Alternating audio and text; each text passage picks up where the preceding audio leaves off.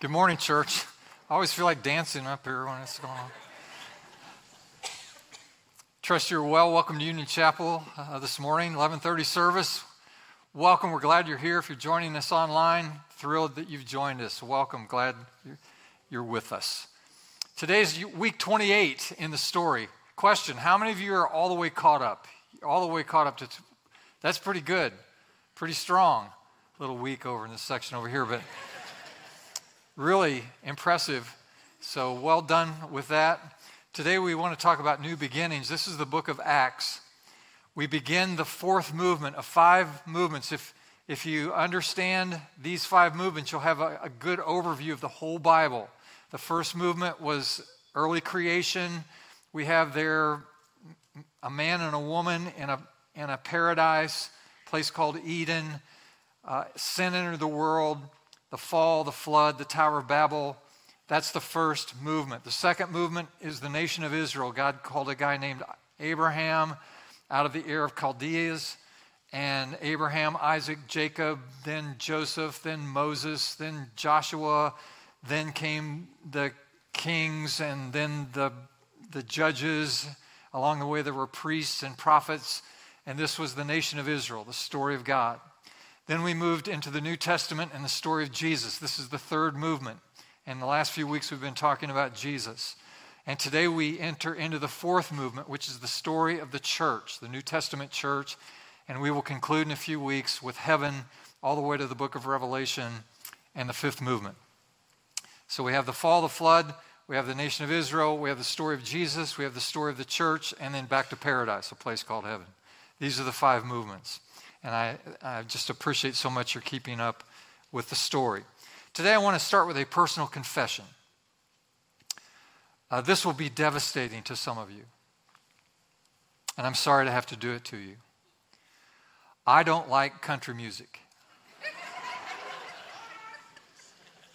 I know. I'm not claiming any cultural superiority in making that declaration. Um, I know that there are people in this room watching online who are my intellectual and cultural superiors who love country music. I didn't grow up with country music. I believe it's an acquired taste. Um, I'm more of an old time rock and roller.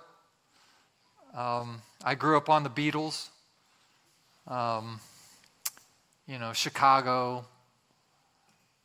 Elvis. I mention Elvis because Elvis and I share a birthday. Uh, January the 8th is Elvis's birthday. He's exactly 20 years older than me. So wherever Elvis is in the world, he is 87 years old today. I get birthday cards from five or six people every year because they are Elvis fans. They know when it's Elvis's birthday. They don't remember my birthday, but they know it's Elvis's birthday, and so they send me birthday cards because Elvis isn't available. And so they send me birthday cards. It has Elvis on the, on the card inevitably. I feel very special. So, Elvis and I, you know, that's my claim to fame right there. Same birthday as Elvis. Thank you very much. I will admit, however, that some country stars like Shania Twain and Faith Hill do grab my attention. It is not, however, because of their music. I also like jazz. I like bluegrass you know, in small amounts. I like classical music very much. I love Mozart. Uh, you may not know this, but it's been scientifically measured that for a short period of time, a matter of a few hours, a human being's IQ will go up several points after listening to Mozart. If I was still matriculating at the university and there was an exam coming up, I would study for the exam, listen to Mozart, and then go take the exam. You know, you got a few hours before you go back to dull after you listen to Mozart. Crossover is difficult. For example, when Willie Nelson sings Somewhere Over the Rainbow, it will sound country. Can't help it. If the London Philharmonic played the Red River Valley, it would have a symphonic sound to it. I believe that a great deal of what we think is essence or substance is actually just style. You know, obviously, I'm putting it in the genre of music right now, but the question is what really makes country music country? Is it the words? you know, about dogs and pickups and broken love and fried chicken? or is it about style? My favorite lyric in a country song, this is not a, not a popular current song, but the favorite lyric that I've ever heard in a country song is about broken love. And the, and the, and the repeating phrase, the lyric is, If you're going to leave me, walk out the door backwards so it looks like you're coming in. that one always makes me cry. It is just, I mean, that's, that's as good a lyric as you can write right there. It's all good. And so we ask the question what does it mean in the context of the book of Acts and the new beginning of the New Testament church? What does it mean to be a spirit filled Christian? What does it mean to be a spirit filled church? I mean, you may confuse with other Christians some of the signs and symbols and activities and manifestations of spirit filled, which I think may be more, more style rather than essence and foundational. Let me just also remind you that the book of Acts is more than historical. It is historical, but it's more than that. It's, it's more than a museum piece. Too many, far too many Christians in today's world see the, the book of Acts just like they would when they walk into a, a museum of history. You know, there's a tin cup that Abraham Lincoln drank from when he was a boy. And we go, wow. The book of Acts is not like that. The book of Acts is actually an open ended invitation, if you will, to find out who we are and what we are supposed to be in the Christian faith. When you open to the book of Acts, your Bible will often say the Acts of the Apostles, or you might see the Acts of the Holy Spirit. Well, which is it? The Acts of the Apostles or the Acts of the Holy Spirit? The answer is yes, it is both. The Holy Spirit at work in this primitive New Testament first century church. And I would submit to you that there's never been a time when the church needs to be more authentic, more spirit filled than it is right now. This is a moment in history where there needs to be light empowered by God's presence. Would you agree? That's where an amen goes in the sermon. Come on. So, what does the real church look like? What makes it church? If we answer this question based on cultural issues or style, you know, worship style, dress code, translation of the Bible, certain music, then we're, then we're not really going to get to the substance or the essence. So, what is the church? From the book of Acts and this, this high level overview, I, let me draw three things, three ideas out of it that might be helpful to, for our definition. It's on your outline. Here's the first thing the church is supernatural both in origin and in function. Supernatural. The church is a supernatural invention that runs on supernatural power. Let me say more. We need to learn this lesson, especially in times when the culture around us is so in need of light and hope and meaning. It's especially true in moments like these when the church seems to be floundering. Most Protestant churches across America and various parts of the Western world right now are struggling.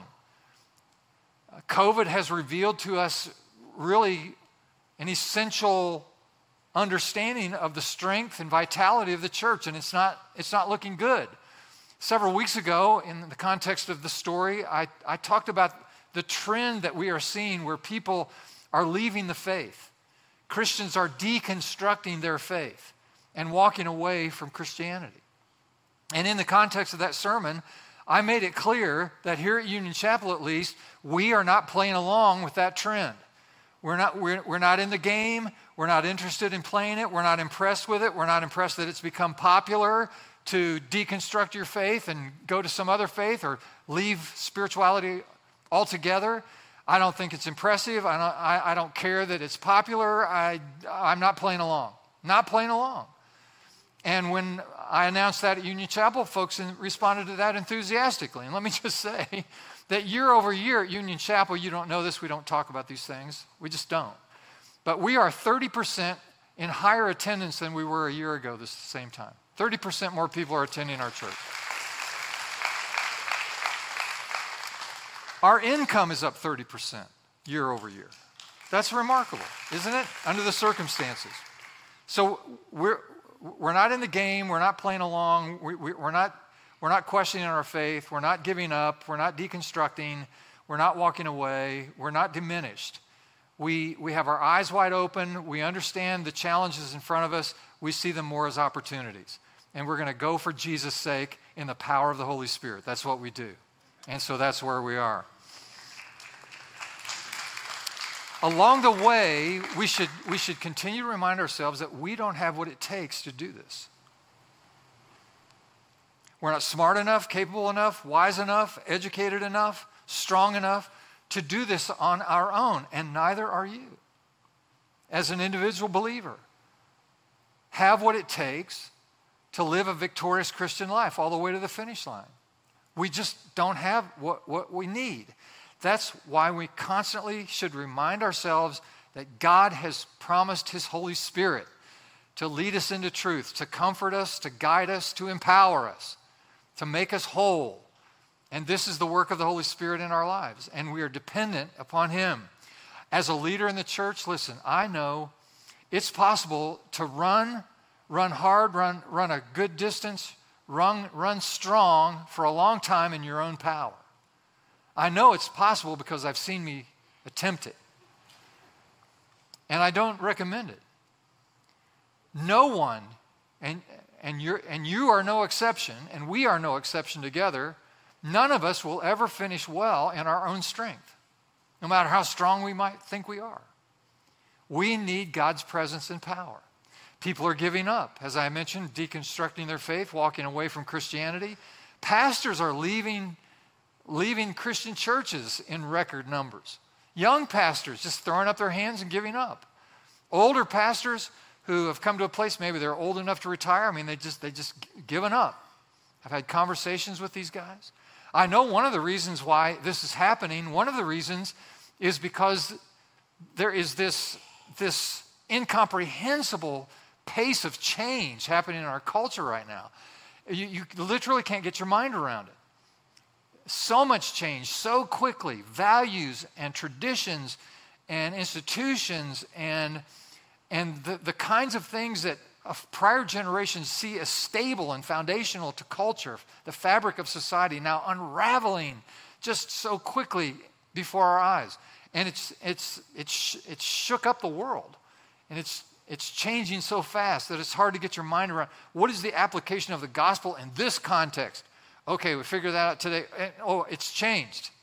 Here's, an, here's another complexity the next day. And so it's very, very difficult. But all of that should not keep us from this fundamental reality that the church of Jesus Christ was birthed in a supernatural move of the Holy Spirit and has been sustained now for 2,000 years by the presence person and work of the Holy Spirit, and we can depend on the Holy Spirit to give us the wisdom we need, the insight we need, the strategies we need, and the power we need to take the next steps in a, in a successful way. So it, it is a supernatural thing. Let me put it on the, on the screen. The church is a supernatural invention that runs on supernatural power. Peter and John were walking in Jerusalem one day up to the gate beautiful. They saw a man there who was lame and begging. This is in Acts chapter 3 and chapter 4. And he's begging. And he's, these are two fresh guys, and this guy stays alive by begging. He's pitiful in his handicapped condition. And he begs. What we know Peter and John did was look, we don't have any money they said to him. But what we do have, we'll give you. It's an interesting clarification. Before they say those words to this man, Peter says to him, we don't know if he bent down, knelt down, tried to get at eye level with this guy, or he just stood up with his chest out and said in great confidence, he said to this lame man, Look at us. Look at us. That's an interesting phrase, isn't it? What does he mean by that? He says, Look at us. And we don't know why he said it, but he did to get their attention. And then they, they pronounce healing on this man, and, and he's miraculously healed. The Sanhedrin, who are the PhDs, theologians of the day, they're upset by this activity. It's drawing attention away from their power. And so they bring Peter and John in front of them, and they seek to threaten and intimidate them. In the text, it says, These are not rabbis, these aren't, these aren't learned men, they're pathetic fishermen. So they disdain them, they look down at them, because these guys are just average folks. They still stink, they smell of fish, and, and so they're not respected. They get finished scolding them and threatening them, and they turn them loose. And then, Acts chapter 4, verse 13, the Sanhedrin, we know what they said about them. And this is what they said, and I quote They saw that they were ignorant and unlearned. Ignorant and unlearned. Then they added, but noted that they had been with Jesus. That should have tipped them off. But it didn't. And so they see them as ignorant and unlearned. And yet, they didn't have a formal education, but between them, they wrote 1st and 2nd Peter of the New Testament, 1st and 2nd and 3rd John of the New Testament, the Gospel of John, and the book of Revelation. You know, let me just say we need a baptism of that kind of ignorance, if that's what it means. And let me just say quickly there's no contradiction between higher learning and the power of the Holy Spirit. There is none. You, you don't have to choose. You can be present fully alert. If, if God's given you a high capacity brain, you should pursue as much education as you, as you desire. You can be the best trained, best informed, best studied person you can be. You don't have to choose. Having said that, listen to me carefully. If you do have to choose, if push comes to shove, choose the power of the Holy Spirit over any other capacity. Sometimes I find myself praying, God, I wish I was stronger. I wish I was smarter. I wish I was, I wish I was more articulate. I wish I was more thoughtful. I wish I was more sensitive. You know, just, we're always just praying, I wish I was more of something. And sometimes, sometimes we wonder if we've got what it takes to do the mission God calls us to. I understand that. Here's the good news God chooses weak, God chooses ignorant, God chooses unlearned. God chooses, God chooses folks who don't seem to be in the top echelon of, of capacity and potential. God actually goes out of his way to pick people like you and me to do these things so that he can demonstrate his power and his glory through that which is so weak. And he does that through the person and work and power of the Holy Spirit. So the church is above all else a supernatural instrument and invention of God that runs on supernatural power. And let me just let me just tie this up by saying if you don't rely on and depend on the Holy Spirit in your life, you're not going to make it. Because you don't have what it takes, and neither do I. We must depend on the presence and work, the counsel, guidance, comfort of the Holy Spirit. You can run for a while. Listen, you might be successful in business, but listen to me, sooner or later, if you don't depend on God, you will fail in life. You may be successful in ministry. You may run well for a while, but you will fail. You'll fail at the level of your character, your maturity. You'll fail at the level of your heart, and you won't finish well. When the church fails to be filled with the Holy Spirit, it becomes just another organization.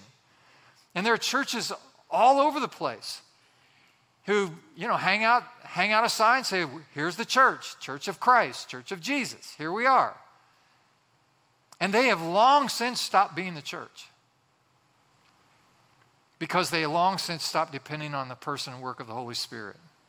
Listen, you can, you can support, you can fund a bunch of Little League teams, uh, uh, you can have uh, chicken noodle dinners in the basement of your church and raise money for the food pantry.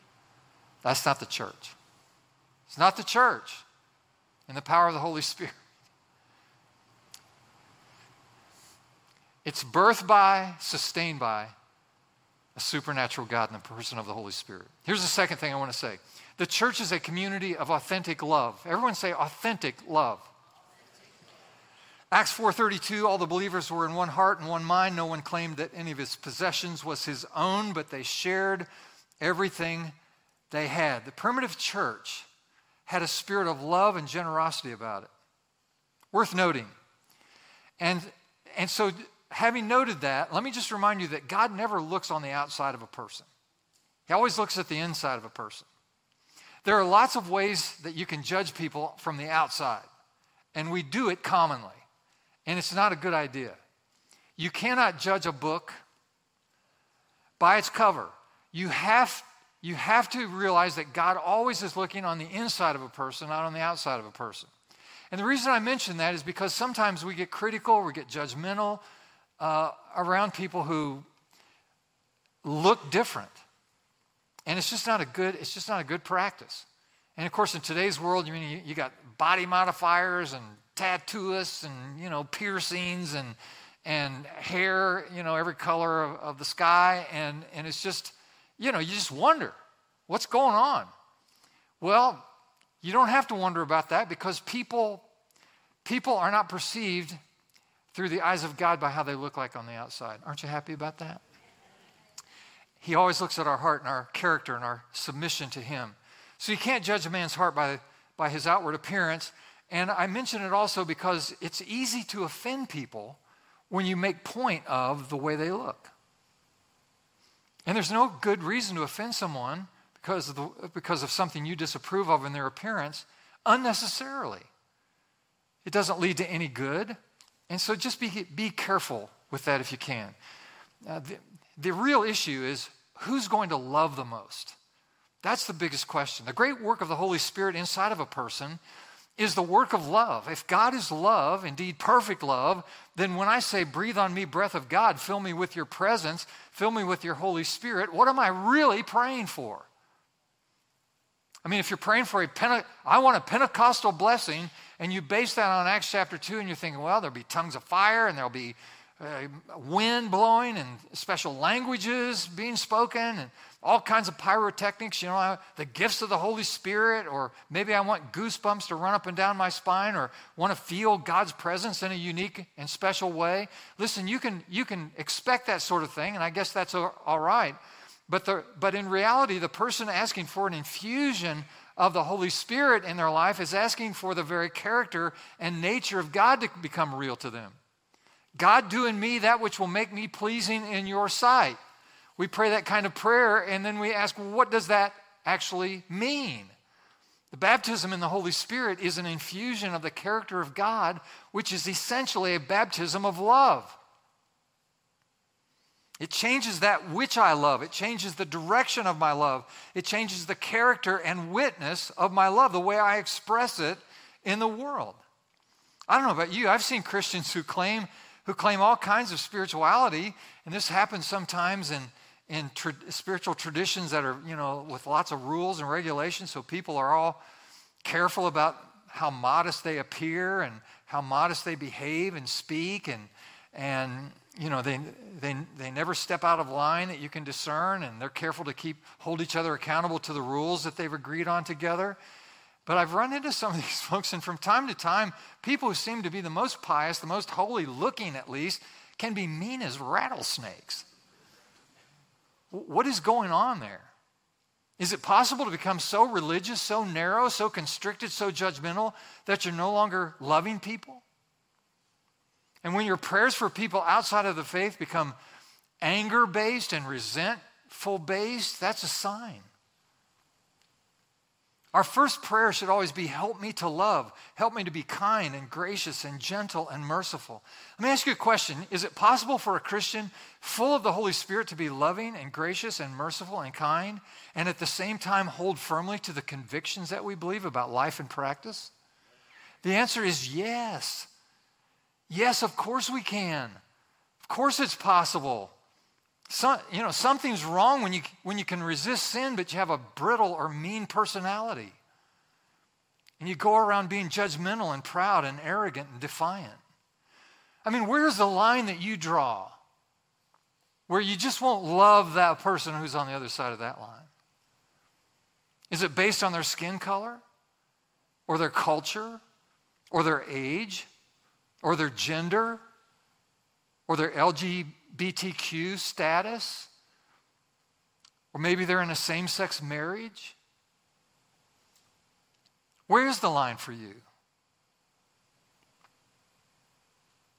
How many of you have heard the, heard the term furry? You know what a furry is? How many, if you know what furry is, raise your hand. How many people don't know what a furry is? These are the old people in the room. I'm not trying to be funny about this. It's just another category in the world right now. A furry is typically a young person, not always, but typically a young person who identifies as an animal. You know, self identification is a big deal right now. And so they identify as an animal, but of course, they're a person, but they perceive themselves as an animal. Th- think, think Bugs Bunny. This is a good illustration. This is an anthropomorphic psychological condition that makes people believe they identify as an animal, although they're going through the world as a human being. So think Bugs Bunny. You know, he's a cartoon character, he's not real, but he's a rabbit, but he behaves, he moves around, and he talks and interacts like a human. Bugs Bunny. You know, it's like Yogi Bear. And so, and so th- this kind of psychology is happening in our world today, so, and, the, and these kids are identifying as an animal. Again, this is not, I'm not making any fun of this at all. Just to tell you the fact that there are school systems now across the country in various places that are putting litter boxes in restrooms so these kids will have a place to go.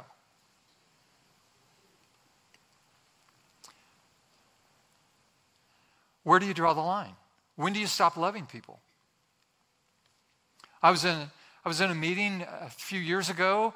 There was a group of high level Methodist leaders in the room, a handful of bishops, and we were in round tables having a discussion and one of the questions that came up was simply this Is there anyone we should exclude from being part of, of Methodist churches? It was an interesting discussion. That's a good question, isn't it? Is anyone excluded?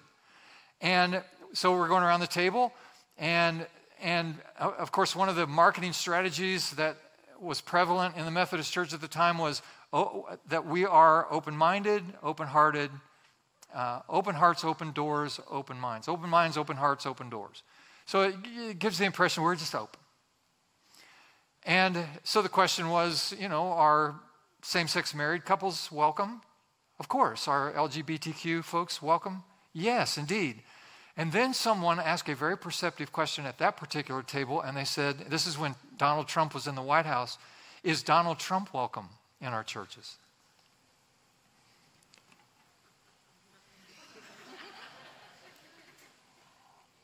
there was a visceral response.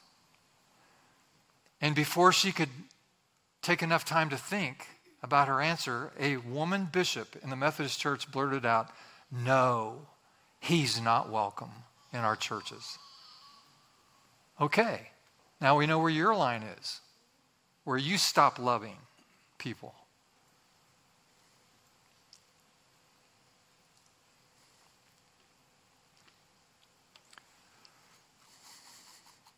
Let me put this statement on the screen for you. It is better to be loving than to be right. Do you agree? This is my statement. You don't have to agree with me. It's better to be loving than to be right. It's better to be merciful than to be mean spirited and judgmental. You agree? I think so. Jesus, uh, with his disciples, he had the boys with him, and he walked up one day and he was hungry for a fig, and he saw a fig tree in the distance. They walked, he walked over to the fig tree. It was the season for figs. Tree should be producing figs. But he got to the tree and there were no figs, and it irritated him, so he cursed the tree. And the next day, the boys were going by, and one of the boys noticed that the tree was dead. this amazed the boys. Lord, that tree you cursed is dead. Jesus goes, Think nothing about that. Just think nothing about that at all. Because then he turned to him and said, But greater things will you do in my name. Greater things than I have done will you do in my name. Now, what could he have meant by that? How could it get greater than, you know, walking on water and raising the dead? And so he says, greater things. I don't think Jesus was into quantifying his miracles. So, what did he mean? I think this is what he meant. When Jesus was working a miracle on the earth, it was confined to his physical presence in that place in the moment. He's in an earth suit. He can only be one place at one time. And so he can perform a miracle in his immediate presence. And so, so Jesus is saying that my idea is for the whole world, that there needs to be a kingdom manifested everywhere. I mean, at the same time, Jesus is walking on water and raising the dead in first century Britain, which becomes, becomes Great Britain in history. In the first century, folks in that part of the world were painting their faces blue and worshiping rocks. Total pagans. So, what about a kingdom witness for them in the first century? Jesus said greater things. Jesus wants a worldwide harvest.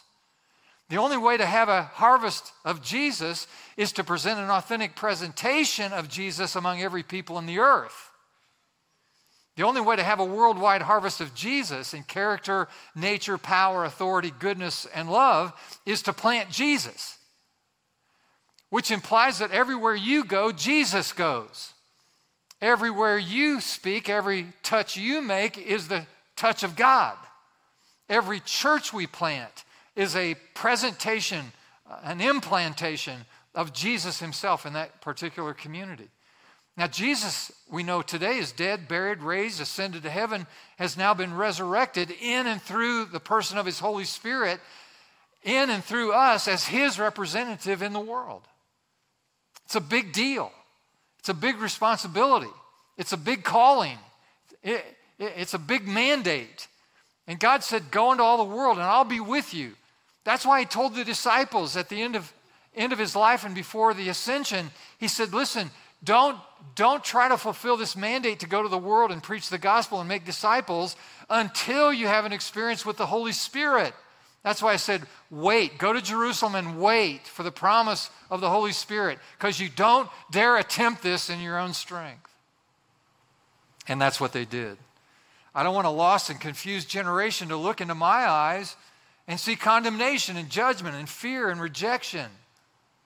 I want them to see the love of God manifested in the acceptance and love and forgiveness of God. Jesus was approached by a crowd one day. They had caught a woman in the act of adultery. So her innocence is not an option. She's guilty. They caught her. And so this crowd brings her to Jesus. And they want to try to trip up Jesus along the way. And Jesus deals with the crowd. And then he looks at this woman and he asks her a very simple question. He said, Do you see any condemnation in my eyes? And it forced the woman to look at Jesus. And she concluded, I don't see any condemnation in your eyes. And as soon as that was, as soon as that was confirmed, then Jesus said to her, Your sins are forgiven. Go and sin no more. Do you see the sequence? It's a very important, important sequence. The word of forgiveness is spoken first with authority. First, there's love. First, there's acceptance. Then, the word of restoration. First, I, don't, I do not condemn you. I love you. Now I forgive you and I restore you. That's the sequence. Now, listen to this statement the word of forgiveness, spoken with authority, will set the captives free. You know people in your life, in your family, in your world who are bound and are broken and are hopeless and they're stumbling and staggering through life. And the word that will liberate them is a word without the condemnation, without, without, without the judgment, and filled with the love of God, acceptance of God, and the mercy of God. And once you have a, a, a condition where it's safe and trusting, then you can pronounce the hope that Jesus alone can provide. Your sins are forgiven. You can be restored. God will save your life. I think it'll set every captive free in the world if we can authentically represent the love of God. We cannot commission our society to live like Jesus and still they see love reflected in our attitudes, first in our actions. The baptism of the Holy Spirit is a baptism in love. There's no way I can make myself right with God from the outside in. There's no way I can make myself loving from the outside in. There's no way I can be the kind of loving person that God calls me to be by my own efforts. You know, you, it's a nose to the grindstone, you know, shoulder to the wheel. You can't do that. You know, I'm going to I'm going to love my spouse this week if it kills me. That doesn't work. You need God's help. Let me make this statement. I want to put it on the screen too. The unresolved gap between what we say and how we live is the crevice into which people are falling in today's culture. The separation between what we preach and how, what we practice creates, creates confusion and questions in the mind of people who need the love of God the most. They fall into a crevice created by our hypocrisy in this area. So we need to pray the Holy Spirit will fill us with His character and His nature so that we can love authentically, so that the word we preached has authority and can set the captive free. So don't ask if, you know, if avoiding major issues of sin, if that's it, that's, that's actually the easy part. That's, that's not really hard. That, that's basic, that's fundamental, that's kindergarten level spirituality. What do you mean? Well, I don't murder, steal, or pillage. Good for you. It's impressive. Way to go. Now, for some folks, not murdering, stealing, or pillaging is progress. I understand. But I assume I'm not talking to that group today. Rather than asking, do you murder, steal, or pillage, how about these questions? Do you obey your parents? Do you treat your children with respect? Are you kind? Do you love those outside of the faith? Do you love those folks who not only are outside of the faith, but you find hard to love? Does my heart break for those who are yet to know who Jesus is?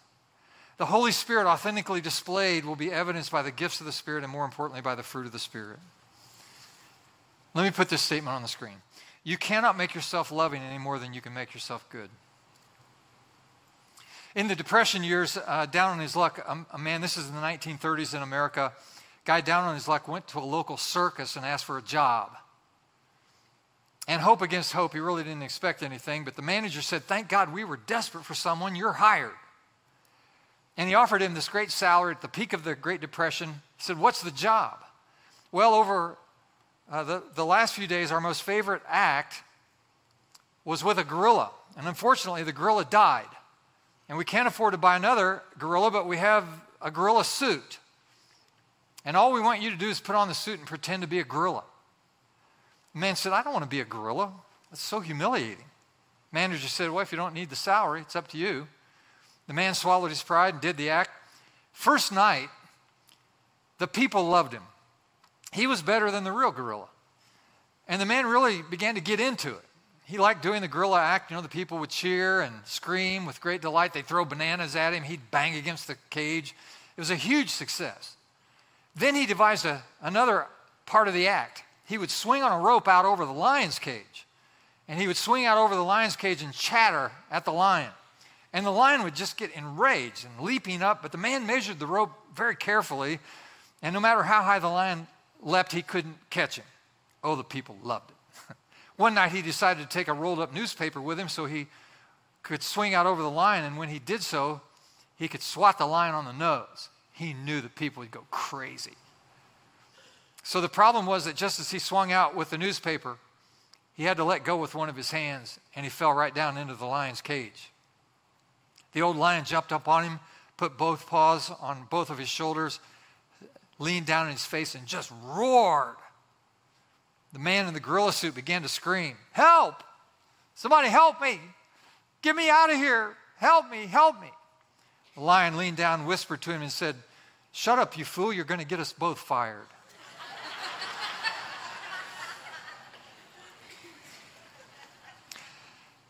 now, here's the point. What passes for about 90% of spirit filled religion in America is nothing but dress up Christianity. Dress up like a Christian, play church.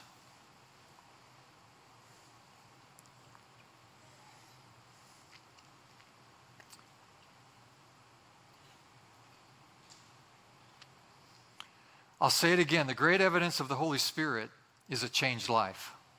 That's the great evidence. The authentic church will be so full of the love of God that people will be drawn to it like a magnet. An authentic expression, listen, I, let, me, let me just say this. If Jesus himself walked into this room right now and you thought maybe that's Jesus, but you weren't quite sure, how long do you think it would take before you found yourself just moving toward him?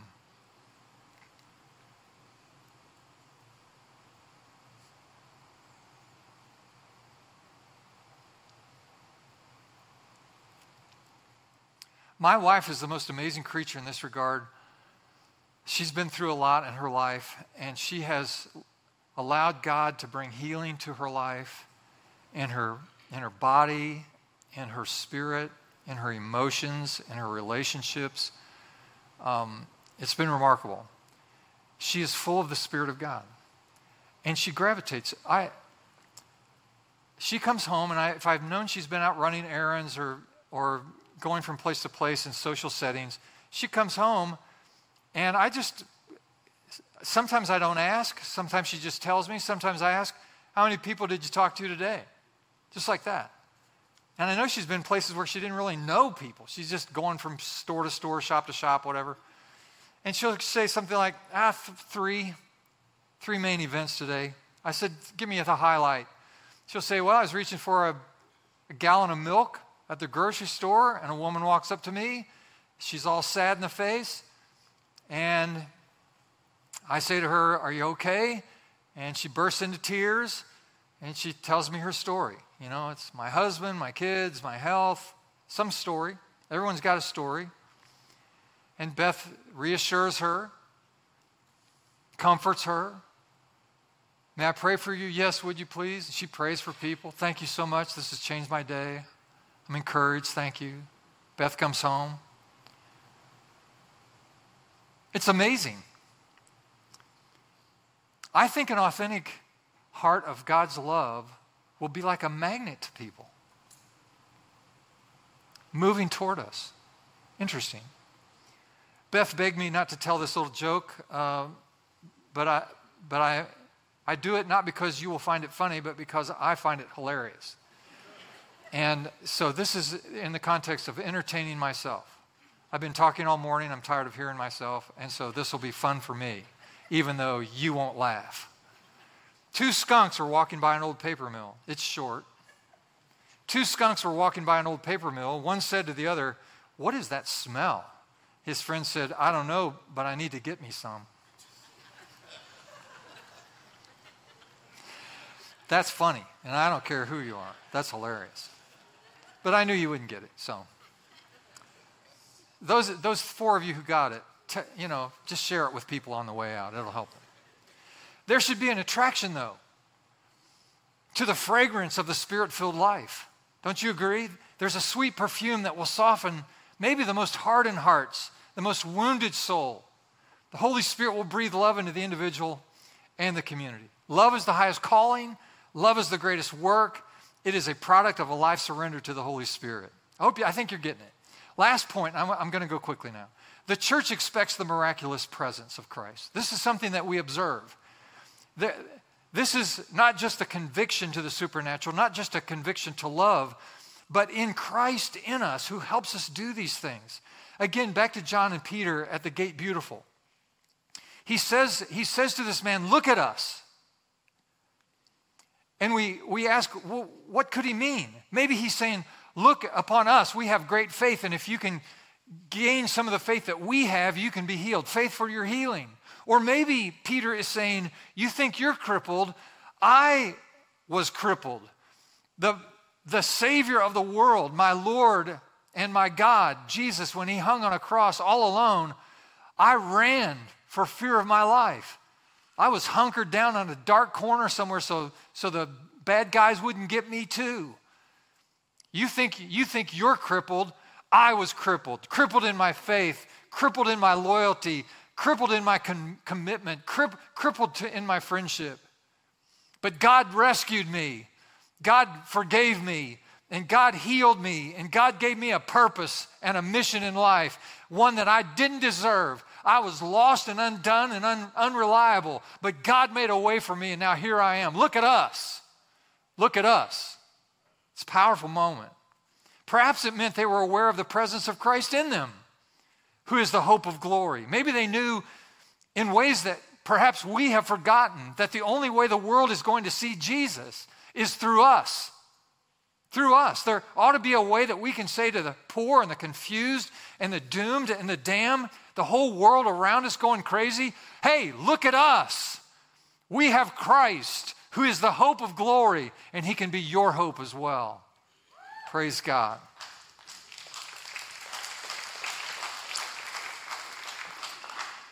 You're shaken, hurting, confused, weak, disoriented, people wandering around in the debris filled air of our modern times, confusion, the nightmare of a world that is hurling at them all kinds of ideas, categories.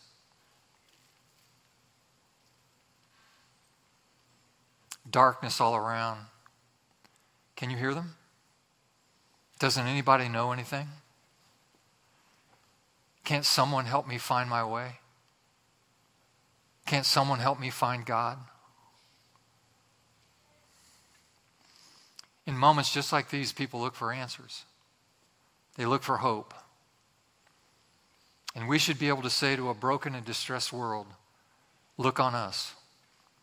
And if our love is authentic enough, as the Holy Spirit forms it in us. Not only can we look at a world in desperate need, hey, look at us, but when they do, we can also say, now rise up and be healed. Rise up and be healed. Rise up and walk.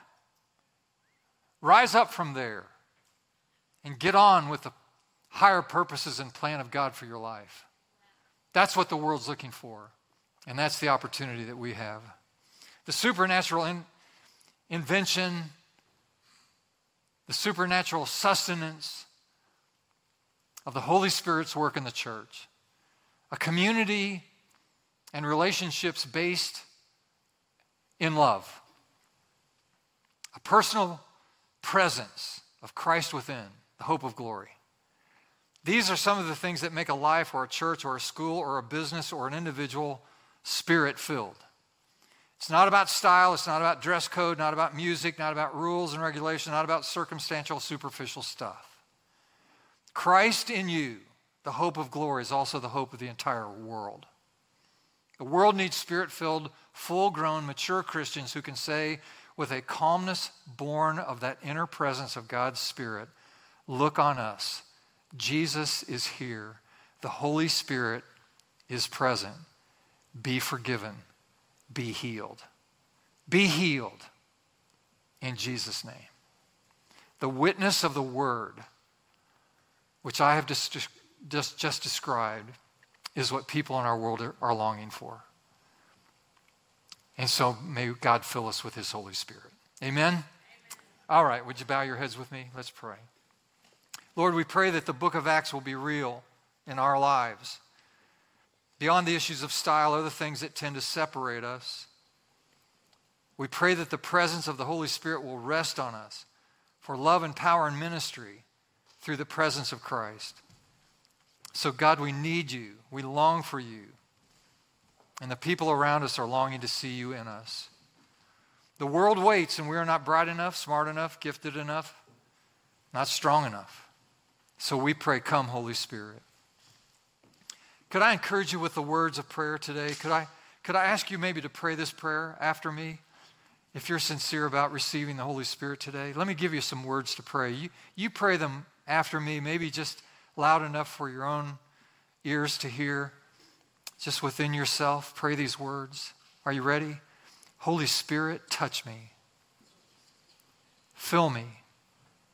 Use me. Baptize me in love. Cleanse me. Fill me. Fill me with your power.